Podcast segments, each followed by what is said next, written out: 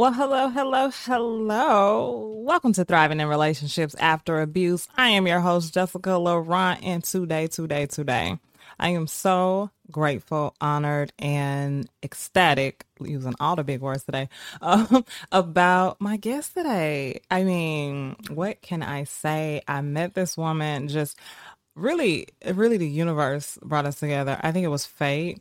We met in a very interesting way. It started off um, just some moms that met and had a common goal and now i feel like we are our souls are tethered. You know you meet somebody and you don't have to know them for very long to know like these are my people. So this woman ashley lawson is here on thriving in relationships after abuse today and we are going to talk about her life, her struggles. She is a mom. She is running a dope nonprofit, um, super talented, all of the things, but she's human. And we, you know, she's she's dealt with some things that a lot of us and a lot of the people who are here in this space have dealt with. And it's a really, really human experience. So what I'm hoping for moving forward with the show is to have stories. Like we are nothing but an accumulation of stories and our stories inspire.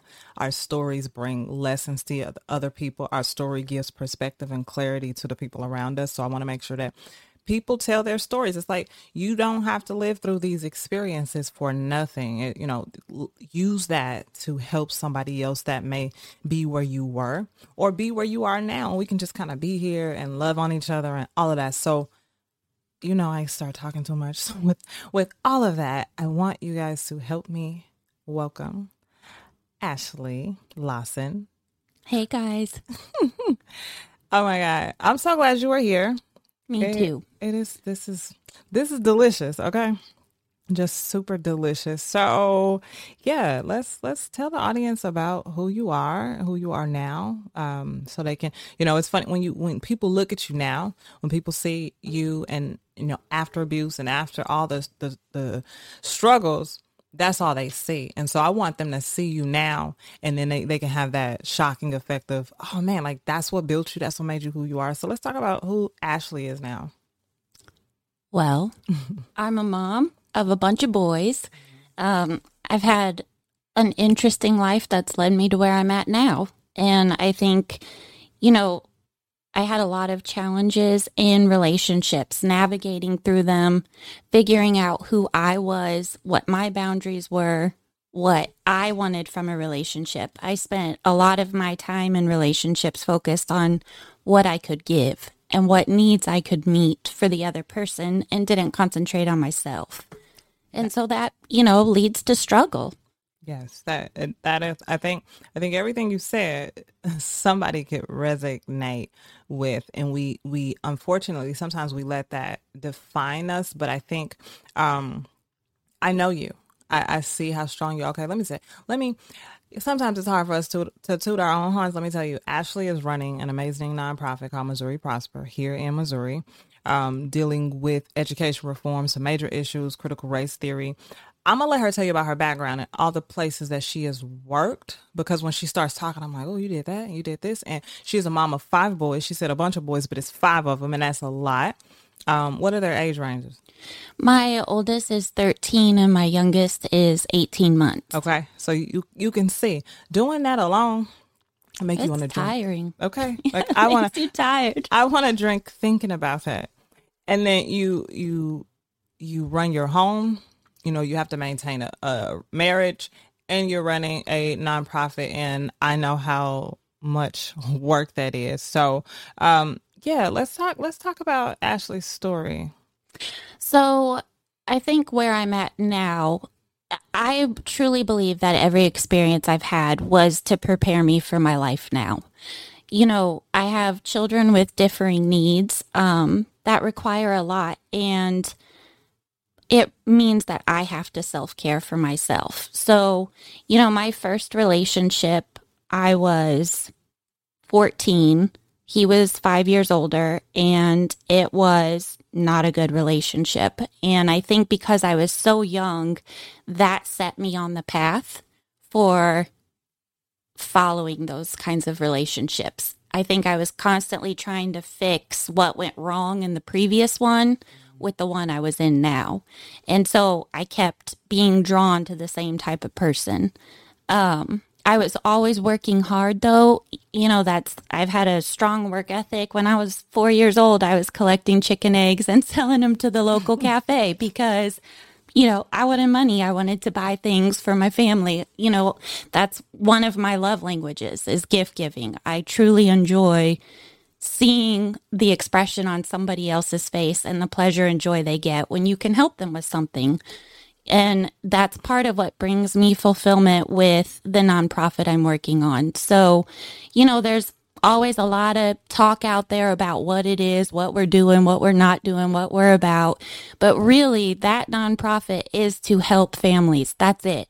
We want to make sure that, you know, the family is focused on again. We've gotten so far away from the mom and the dad in the household and those being the ones to set the tone for our children. And so whenever I see a parent struggling or, you know, different people that are concerned about the student success or the gap achievement rate or, you know, what how's my kid going to get into college? They don't have good enough grades, but we can't you know, put them in a tech school for high school because we don't have any around here. You know, just those different things. It truly brings me joy whenever I can help a family feel like, okay, they've got a goal now. They've got something they can work towards and some tangible things they can do to work towards that goal.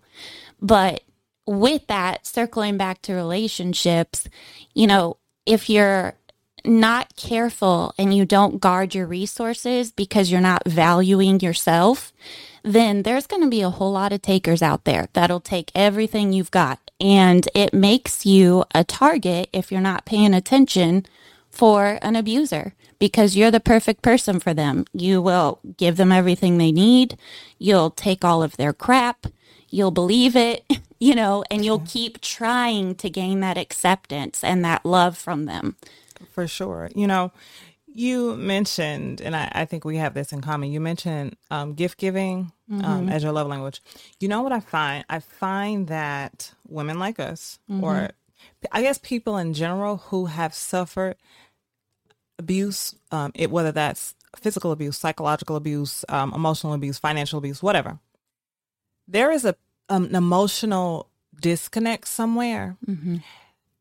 especially before the healing has taken place. There's emotional disconnect and and even after the healing because the healing is an ongoing process, but we want to, because we have this hole or because we have this void or because we have this place, this feeling that we want to feel and we don't know how to get there or we we don't feel that naturally or we don't know how allow to allow people to give us that because we have these boundaries and trust issues we give that to other people. We mm-hmm. go out of our way to give or you know have somebody experience the emotion that we want to experience but we don't have. A lot of people give people either from the trauma. It's like i don't want you to ever feel like i felt and if i can mm-hmm. help you in that mm-hmm. that's where the passion typically comes from so i find that very interesting i think that across the board when you talk to women who have dealt with situations that we've dealt with they give give give give give because that's where they find their value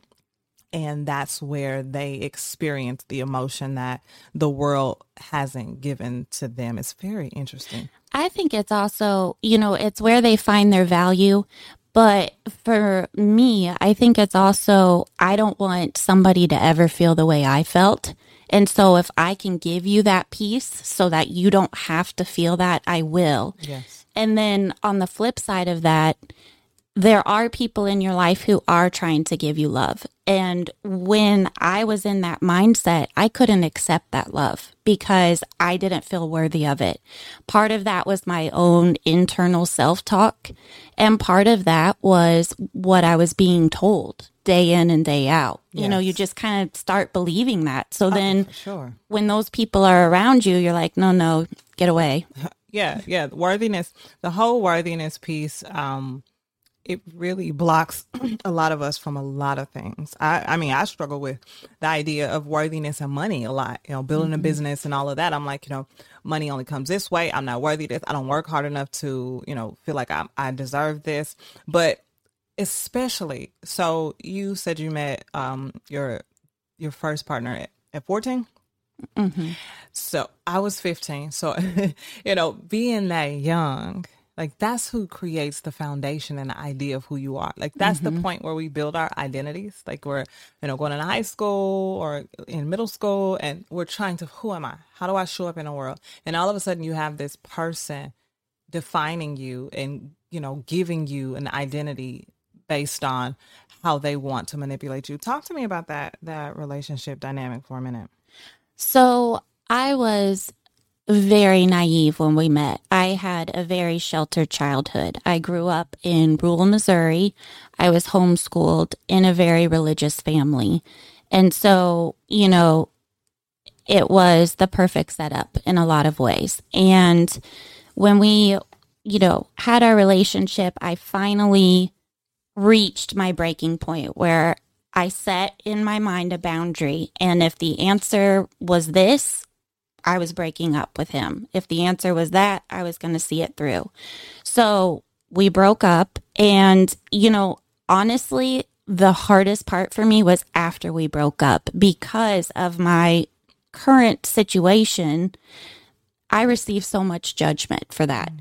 You know, by all accounts, I was a good girl, you know, quotation marks. You know, you- I'm, I'm 14, like dating a 19 year old. yeah. And, um, but the the judgment that people gave you and i think that's part of being in abuse too is a lot of times we as a society look down on the abused as you know and i i thought that myself you know like why don't you just leave? If they're not talking to you right they're taking all your money they're not treating you right they're making you feel bad about yourself just leave. And so for me it was that self-talk but then also i don't know if it was seeing others judgment on their face or if it was me projecting my own judgment on their faces when they were looking at me but that was a really hard piece to it as well is being strong enough to pick yourself up and keep on going and not worry about what's being said around you or how people are judging you or viewing you Yeah, that I mean, so you pose an interesting question. Was it their judgment? Were they judging you or really was that, you know, the things you were telling yourself? I know they're judging me. Look how they're looking at me. We tell ourselves these stories and we fear the worst and we, you know, this is really a reflection of how you feel about yourself. You're judging, you know, we we're judging ourselves in this journey. So that was that's interesting. Another piece that I want to go back to was your upbringing was sheltered. mm-hmm. I find, and that's you know, as a as a mom of girls, finding a balance between letting them explore but also protecting them.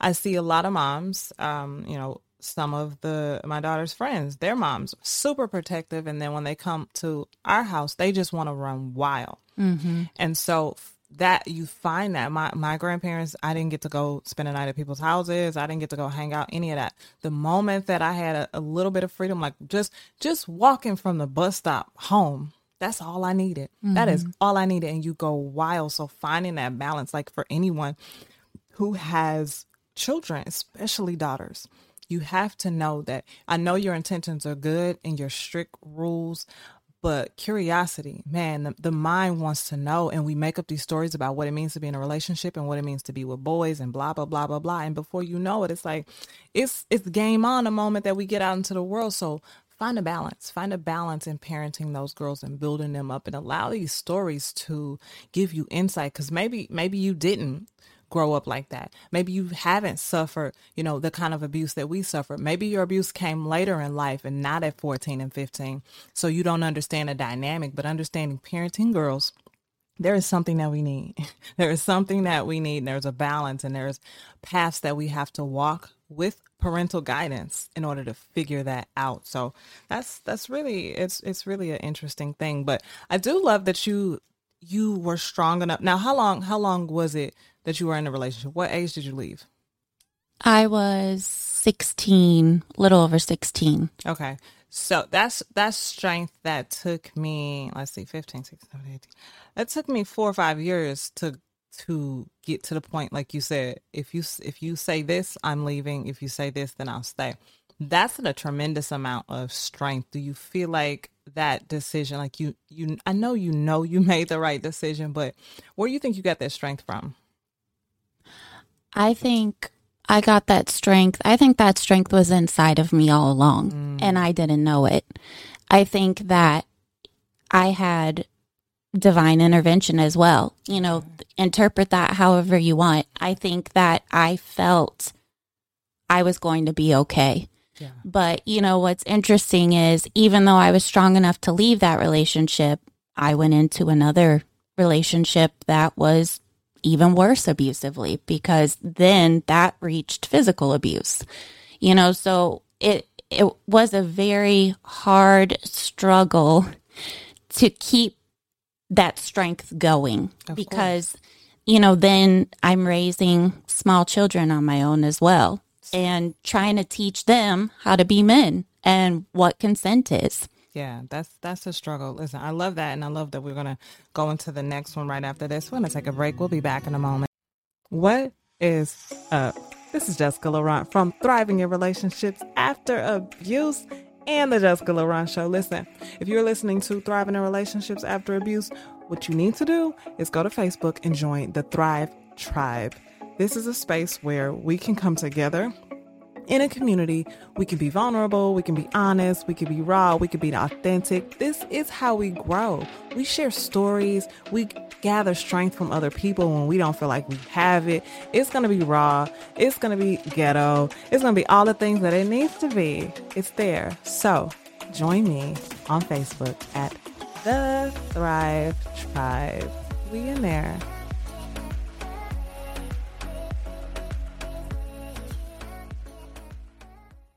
Back, welcome back, welcome back. If you are just joining me here, this is Thriving in Relationships After Abuse. I am your host, Jessica Laurent. I am so glad that you decided to tune in with me today because I am here with Ashley Lawson, one of my very good friends, my soul sister. We are tethered. at the heart. And we've just been talking about her journey. She is a mom. She's a mom that, that has dealt with abuse. She's a mom that has come out of that, who has allowed that to transform her. She's taken that pain and turned it into her power. And I'm very proud to call her my friend. And we've just been talking about the journey, the the first relationship, and now we're gonna move into, you know, you make that decision to leave the first one. It's like, but you jump into the next one that ends up being worse and the lessons that come with that. So let's just get back into it. Okay, where do you want to start? so we were talking about the, you know, you you move from one mm-hmm. relationship. You were able to have the strength to leave that one, but then you ended up attracting the same or even, you know, even worse than what happened the first time. Let's go into that. So I think looking back now, a lot of that again boils back to self love. I didn't have that love for myself. I didn't think I was worthy of receiving that love from others. And so it's easy to be in a relationship with somebody that takes from you and, and doesn't give you that love. Um, you know, that relationship, I justified all the red flags right away because he had a good story and he had a nice smile. And, you know, it was interesting. There's a lot of intelligent women and successful women, far more intelligent and successful than me, that end up in abusive relationships. And you always wonder, how did they get there?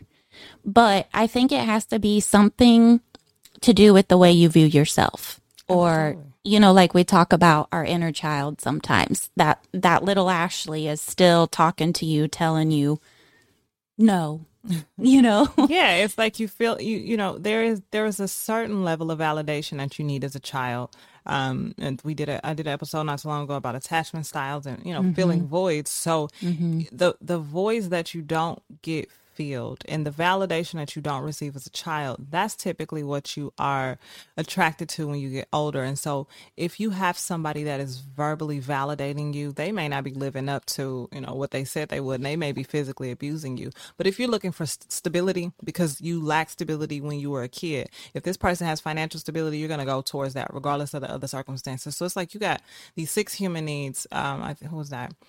Um, Tony Robbins talk about the six human needs, and mm-hmm. it's like if somebody caters to like two or three or more, you're going to attach to that person. And so we have all these needs that weren't fulfilled or we weren't taught how to give it to ourselves. And so if somebody feels one of those needs, it's like you could be knocking my head in, but mm-hmm. I need the stability, so I'm here, or I need whatever it is. You become attached. You do. Mm-hmm. You do. You absolutely. And those attachments are toxic. So mm-hmm. what um how old were you when you met the second um situation? I was 23.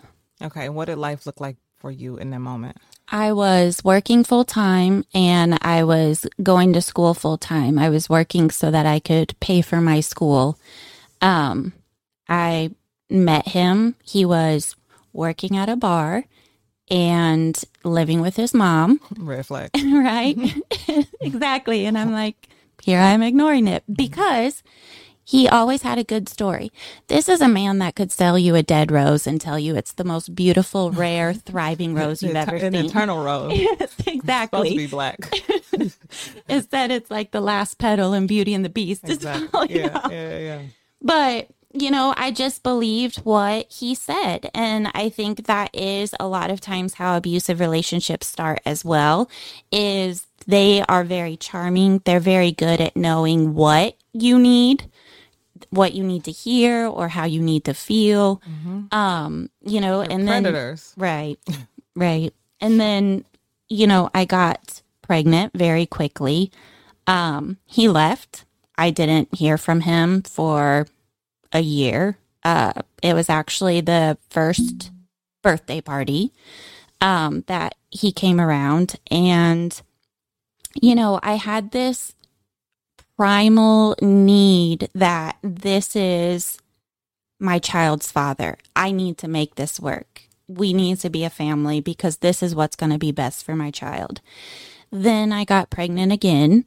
Um, my boss at the time offered to pay for an abortion for me, but I couldn't figure out, I couldn't justify keeping one child and not the other. Mm-hmm. And I mm-hmm. didn't feel like it was that child's fault. That's just my personal belief. Oh, and so um, he became violent then physically. Um, so we parted ways very shortly. It's still really hard for me to talk about because I always think about my sons and how they feel, you know, and I never want to say something that is going to devastate them. You know, it's yeah. it's a hard line to walk. Oof. But um we ended up, you know, not being together for that pregnancy either. Um again, it's this primal thing. Well, now I've got two kids with this man. I've got to figure out how to make it work. But somewhere in my mind, even when he proposed, and, you know, I was living in a small religious town, I'm they're like, thanks for not having an abortion, but you hussy having a baby, you know, right, kind of like, thing. Yeah, yeah, you can't but, win in that situation. No, but I just couldn't bring myself to marry him because I just I think in the back of my mind I always knew this was not going to work out. And so, you know, we had a very unstable, toxic relationship. Um, he came around long enough to eat my food, use you know, my shower, uh, drain my account, Ugh, steal my stuff, and, yeah. you know, go pawn it for his drugs. And I'm just trying to shelter my kids and feed my kids and keep things as amiable as possible. For me, when I finally knew enough was enough, is, you know, there was a scuffle one night that wasn't unusual my babies were in bed in the back and we were up in the living room. And, you know, at that time, I was just thinking, I've got to get this man out of here. I just got to get him out. Just got to get him out. You know, yeah. he's choking me and everything else, but I'm just trying to push him out. And I finally get him out shut the door and I go and grab the couch pillow and just collapse in the couch and start bawling, crying, sobbing in the mm. pillow, trying to be as quiet as I could because I don't want to wake my babies. Well, the next thing I know, my little three year old's hand is patting me on the back. Aww. And so I look up real quick and I'm like, hey, baby, what's wrong? You know, why are you awake? Do you need a drink? And he goes, no, mommy, are you okay? And I go, Yeah, I'm okay. Mommies are just sad sometimes. And he goes, Did daddy hurt you again? And that's the moment that you That was the moment. you don't you you I'm thought not you were hiding. I'm not sheltering them from anything. Yeah, this is getting good. We're gonna come back after this and get back into the story. What is up? This is your girl Jessica Laurent from Thriving in Relationships After Abuse. Hey, if you know someone or you are someone that has a story to share, you have a story of struggle and success. You have a story that will bring somebody to tears. If you got a story that's a hot ghetto mess, the world needs to hear it. The world needs to be inspired by your strength, to be humbled by the current journey, to really bring ourselves back to this moment of humility and understand that, listen, we have been through it, but we are dedicated to thriving in relationships after abuse.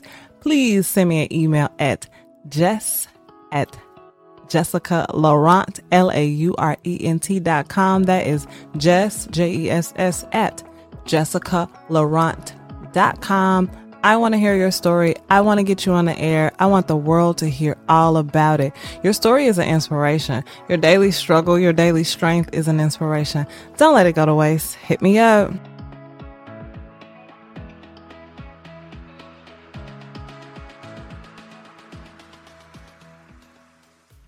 Welcome back, welcome back, welcome back. If you are just joining me here, this is Thriving in Relationships After Abuse. I am your host, Jessica Laurent. I am joined here by my good friend and soul sister. I hate saying that, but like, so like when I say soul sister, it's like, hey, sister, it's like, Right. not like that, like, but like you have a piece of my soul. Um, so yeah, we're here with Ashley Lawson. She is telling us her story of abuse, but also transmuting that abuse and raising sons and those moments that you just know it's like, all right, enough is enough. We all we all have those moments. And if you haven't had that moment, if you're listening to this and you're still dealing with abuse, trust we are here to lift you up and give you the strength that you need to make that decision. It's stories like this that will let you know you can do this. You can make it outside of this person, regardless of what they're providing for you. There is always something better. So just know we got you. So we were just at the part of the story where one of the babies reminded you that we see it. Mm-hmm. You think you're protecting us from you we see it all. Mm-hmm.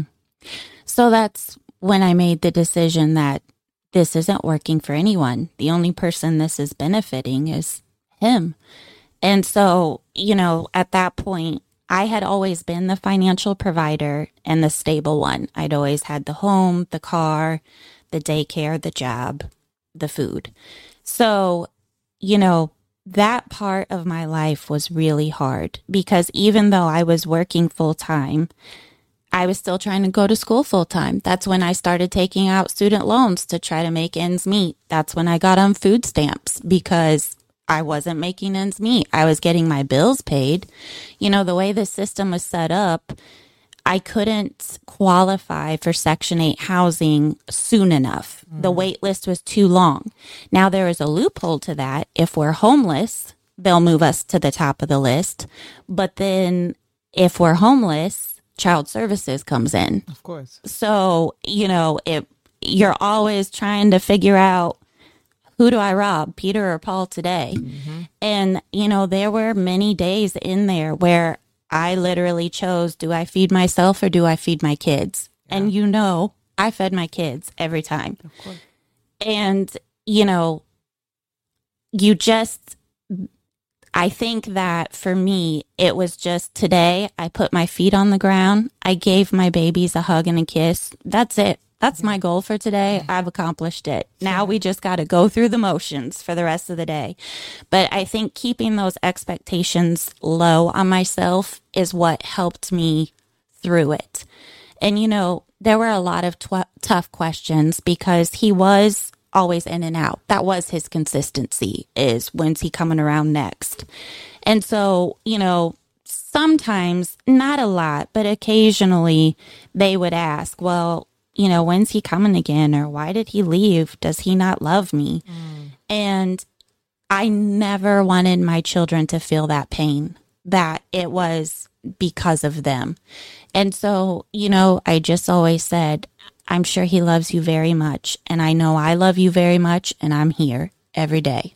Wow. That, I mean, I'm sure plenty of people can relate to almost every single piece of that the the sacrifice you have to make the the self-love that it takes to to be kind to yourself in those moments and have just small basic expectations like get up get up and just survive the day, mm-hmm. love on those babies. If all you have in that moment is love for those babies, you don't have a hundred, you know, hundred dollars in the bank to buy them toys or get something extra. If all you have is that love in that moment, mm-hmm. use it, appreciate it, have gratitude for it, and build off of it. It's not going to always be like that.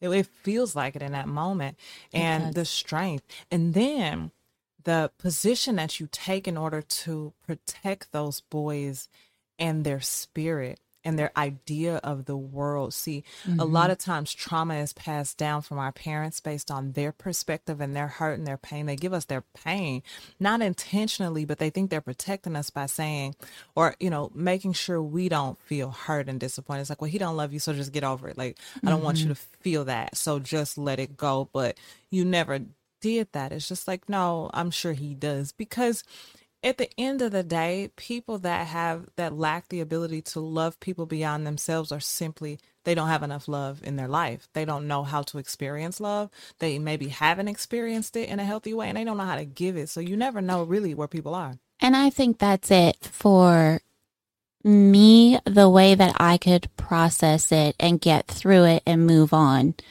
was to realize that I think he does love them. I think he did love me. That's the only way he knew how to. Yes. And that wasn't a reflection on me and it's not a reflection on my children, but yes. we deserve real, authentic, genuine love and actually defining what that love is. You know, being there physically for support, being there emotionally to build you up, and help you during those hard times. You know, that's what me and my children needed. Of course, you need somebody that knows how to give love and has experienced it in a healthy way and can give it in a healthy way. And I think um, I think you you hit on something really good with the idea that it's like I know that the empathy. I know that's not a reflection of me. That is what a lot of us struggle with is we take it personal. You treated me this way because I deserve it. You treated me that you cheated on me because I'm not good enough. You lied to me cuz you think I'm stupid. It's like no, that's not people the way people treat you is just a reflection of themselves. It's not It you. is.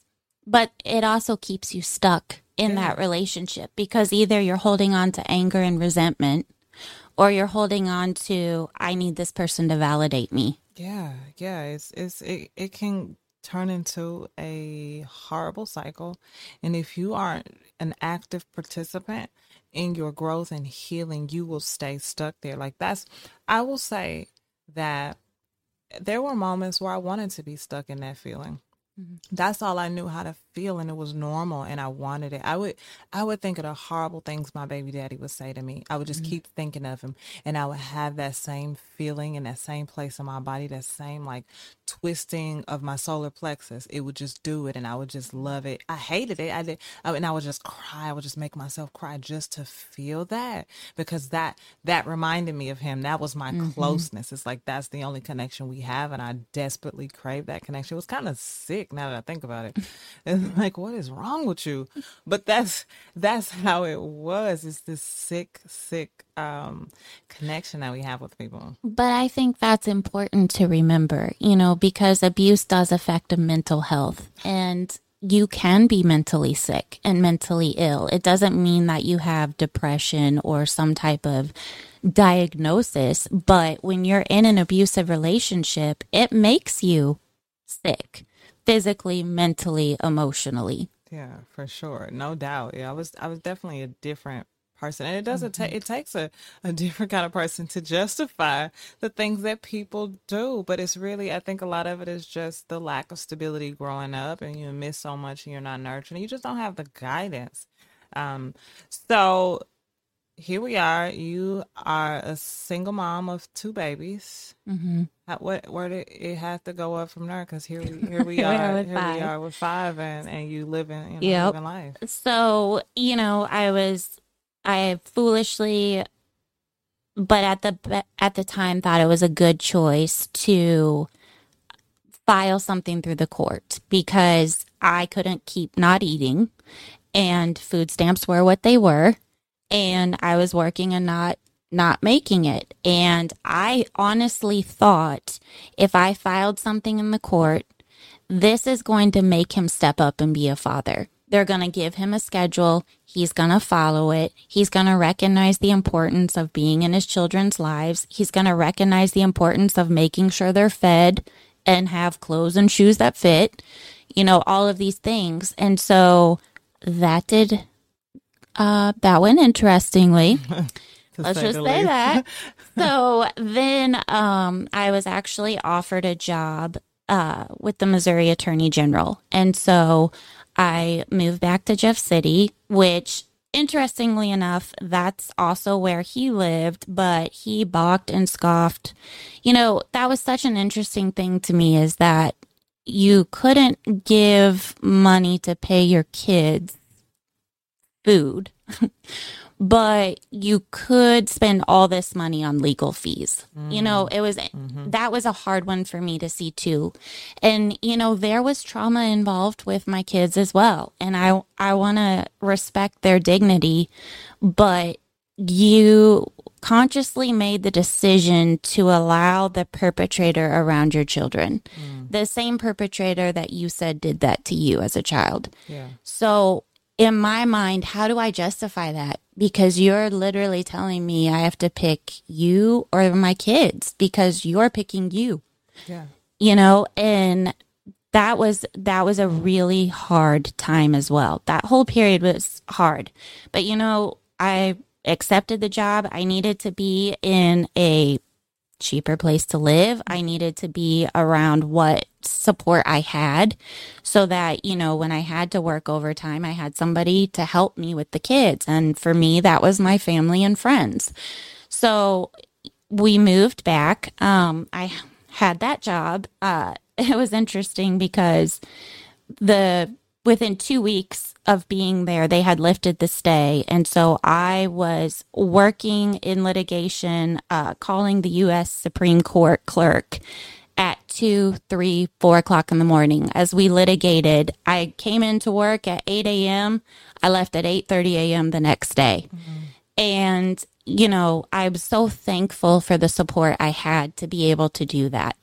But I think that working hard has my kids seeing that has instilled a work ethic in them because you know they're young but they're constantly trying to hustle themselves you know and and I think that's great so it was during that time that I met my husband and we had three more children Yes. Yes, yes, yes, yes, yes. So I, what I get from that and what I want our listeners to understand is that there is always something waiting for you on the other side. When you make that decision to put yourself and your children, if you have children, first, when you make that decision to love yourself enough to leave, then you have to know there's something you just created inner you know space. You just freed up energy to accept a better part of life. And it gets rough okay? It, it gets rough.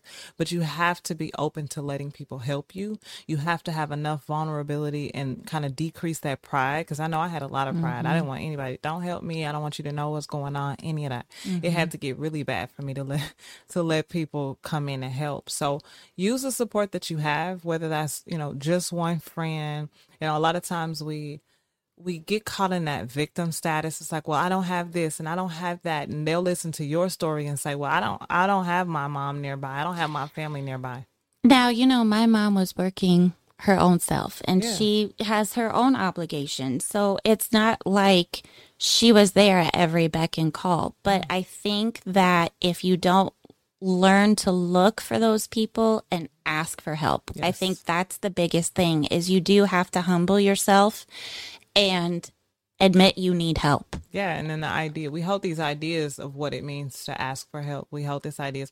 What is it going to look like? That's what I would. That's what mm-hmm. I would do. Mm-hmm. What do, What do you think of me if I say I need help? What do you mm-hmm. think of mm-hmm. me if I can't if I can't provide food for my kids? Like mm-hmm. you, it's mm-hmm. like dang, you got you really got to be a bad parent to not be able to provide food. Oh, your lights are off. Like, oh, what kind of parent are you? Oh, you know, you you put your kids in a bad situation where a dad is abusive. What kind of parent are you? So, just dispelling that and being in this neutral spot and hearing stories like this to say, okay, like I'm not the only one that's dealing with this. This doesn't make me a bad parent. This makes me human. I I fell for the manipulation because these people are super manipulative and they're good at what they do, and I just happen to be in the wrong place at the wrong time to get a new lesson. So we're to take a break and we're going to have Ashley catch us up on how life is now, some of the struggles, some of the lessons, and the triumphs. We'll be back in a moment. What's up? It's Jessica Laurent from the Jessica Laurent Show and Thriving in Relationships After Abuse. If you are listening to one and haven't subscribed to the other, please do so now. So, if you listen to the Jessica Laurent Show, go check out Thriving in Relationships After Abuse. If you listen to Thriving in Relationships After Abuse, go check out the Jessica Laurent Show. Listen, I need your support. I need you to share this podcast. I need you to tweet this podcast. I need you to take snippets of this podcast and play it everywhere that you can because we, people need to hear this. People need to hear what I have to say, and it's only going to happen through you. Also, if you are not following me already on social media, please hit me up on Instagram at she is Jessica Laurent, and I am Jessica Laurent on Facebook. Do it. Do it now. I'll let you get back to the show. Bye.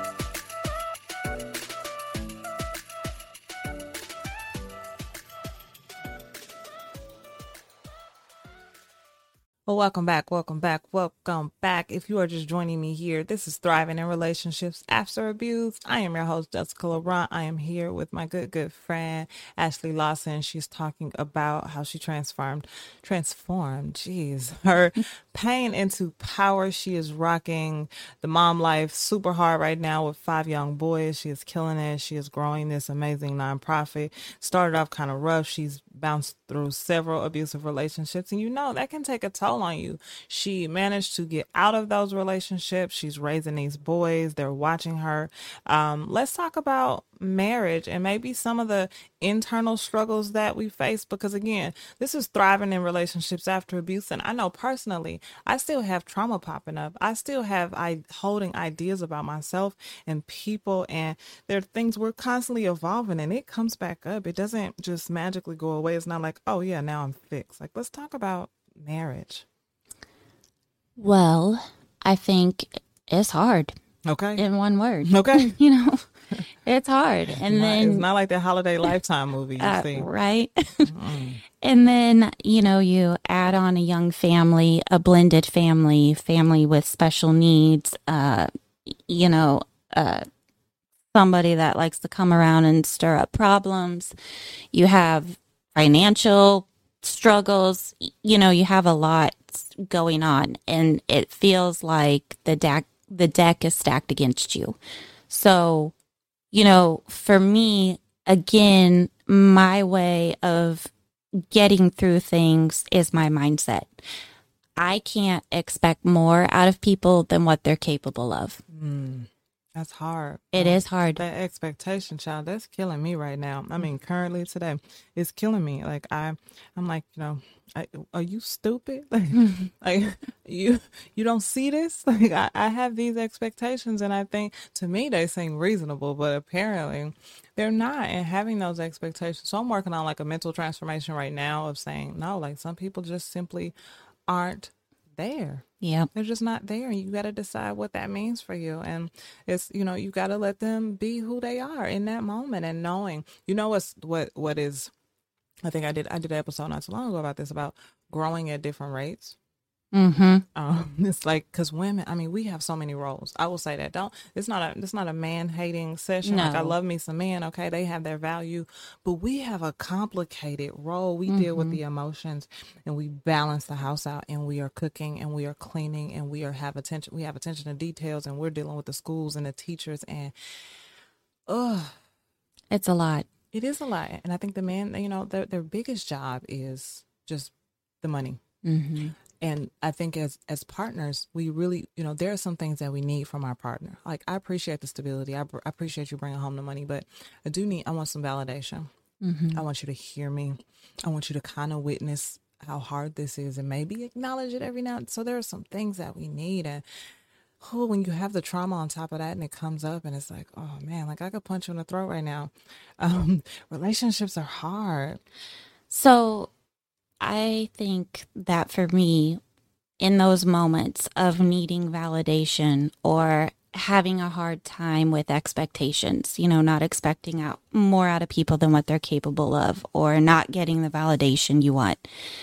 I found that when I turned to myself for that, I was able to let it go against him so much easier. Mm. So when I was having a hard time with expectations. Like, I don't get it. I don't understand. I feel like these are manageable expectations. when I turned inwards and did some self reflection and realized because by nature I'm a perfectionist, I'm very competitive. I have very high standards for myself. And, you know, anything that I put my mind to or my brand on, you know, I want to make sure it's done right. But when in those moments I turn to myself and I give myself some of that self love and some of that break I cut for other people and lower those expectations for myself, then I find it's easier to do it with other people. And it's the same with, you know, validation. And I mean, it's not like this every day. Uh, there are some days where you're still like, this is annoying. Like, can you please stop? you know, For real. Like you but, don't, you don't, you're not, you're not witnessing my greatness. Right. You don't, you don't right. see me over you here. You don't see me. Okay. but you know, I think with validation, again, if you're not going to give it to me, well, you know what? If I'm not validating myself, how can I expect anyone else to? That is a fact. I think. I think that is very important to consider and make sure. I think, okay, because we talk a lot about the knowledge of self, the mastery of self. Mm-hmm. And, you know, I'm not with the you complete me, this is 50 50. No, I'm trying to be 100%. My goal in a personal life is to make sure I'm 100%. So whatever you yeah. bring to the table is just an addition. So if I'm with you and I'm 150%, cool. Because if you decide that this is not what you want to do, mm, I'm still 100%. So the, the personal development piece is absolutely important. I don't need a partner but I want one. Oh, yeah. That's the difference. Yeah. And and partner, I think that's a really important piece to it. I don't want or need somebody that I have to take care of that adds on to my plate mm-hmm. that takes away more than they give. I want a partner, somebody that gives and takes that when I'm feeling weak, when I'm feeling vulnerable, you can pick me up in those moments because when I see that in you, I'm there. Yeah, instead of that that codependency, just kind of you mm-hmm. know you if if you're not giving me this in this way, then I'm not whole, or I am you know mm-hmm. I'm in a mm-hmm. bad mood and things of that nature. So I do think I do think making sure the individual is whole on their own is extremely important. Um, and it does, like I was talking about, growing at a different rate. Mm-hmm. Some people. Some people don't even know that they're not whole. Yeah. Which, which sucks. I think there's a lot of people today that don't know they're not whole. Yeah, yeah, and you know, so I'm I'm hoping at some point I can figure out how to do something to help people do, you know, some self exploration, mm-hmm. what questions to ask to get people to understand that.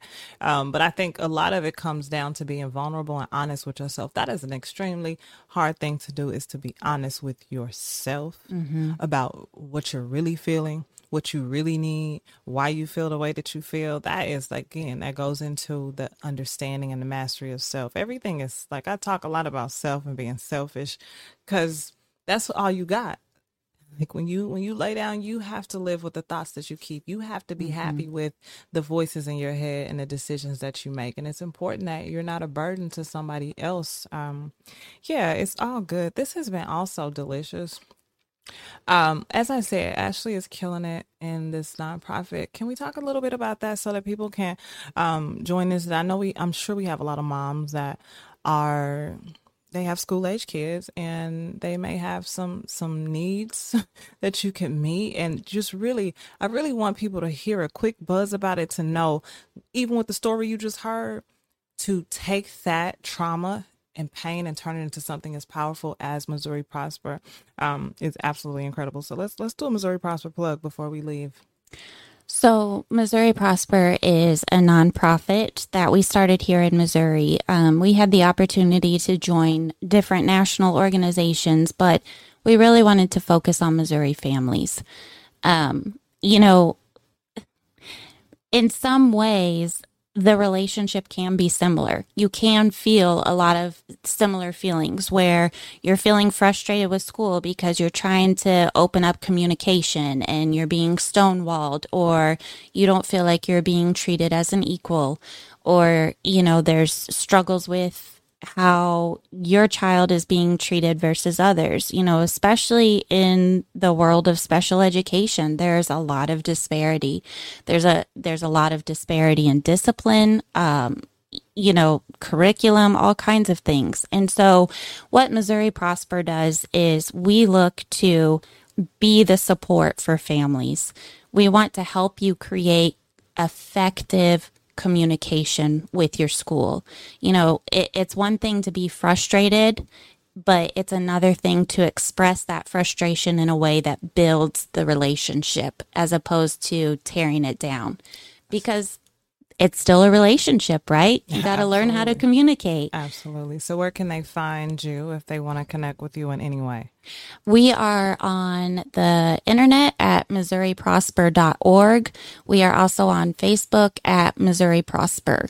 Yes. So, connect, reach out. Um, it's it's very important that we have the resources they need.